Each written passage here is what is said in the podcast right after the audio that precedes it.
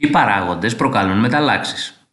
Οι μεταλλάξεις που εμφανίζονται ευνίδια μέσα στον πληθυσμό ονομάζονται αυτόματες και θεωρείται ότι προέρχονται από λάθη που γίνονται κατά την αντιγραφή του DNA ή κατά το διαχωρισμό των χρωμοσωμάτων.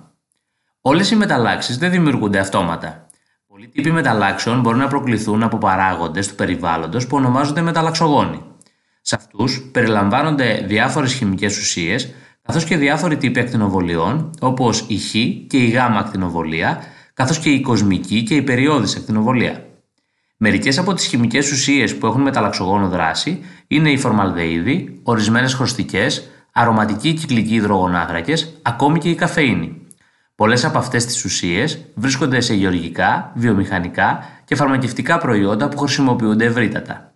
Πώς λοιπόν ένα κύτταρο μπορεί να διατηρήσει σταθερή μία αλληλουχία βάσεων απαραίτητη για τη ζωή, υπερπηδώντας αυτές τις αλλαγές που δημιουργούνται από τους διάφορους μεταλλαξογόνους παράγοντες; Η απάντηση είναι ότι τα κύτταρα περιέχουν πάρα πολλά ένζημα που αναγνωρίζουν τις βλάβες και επιδιορθώνουν το DNA. Περισσότερο από το 99,9% των λαθών της αντιγραφής του DNA επιδιορθώνονται με αυτόν τον τρόπο. Θα μπορούσαμε λοιπόν να παρομοιάσουμε το κύτταρο με ένα αυτοκίνητο, το οποίο ενώ βρίσκεται διαρκώς σε κίνηση, διαθέτει μια ομάδα μηχανικών που επιδιορθώνει όλες τις βλάβες του αμέσως μόλις προκύψουν και έτσι το αυτοκίνητο δεν σταματά να λειτουργεί φυσιολογικά.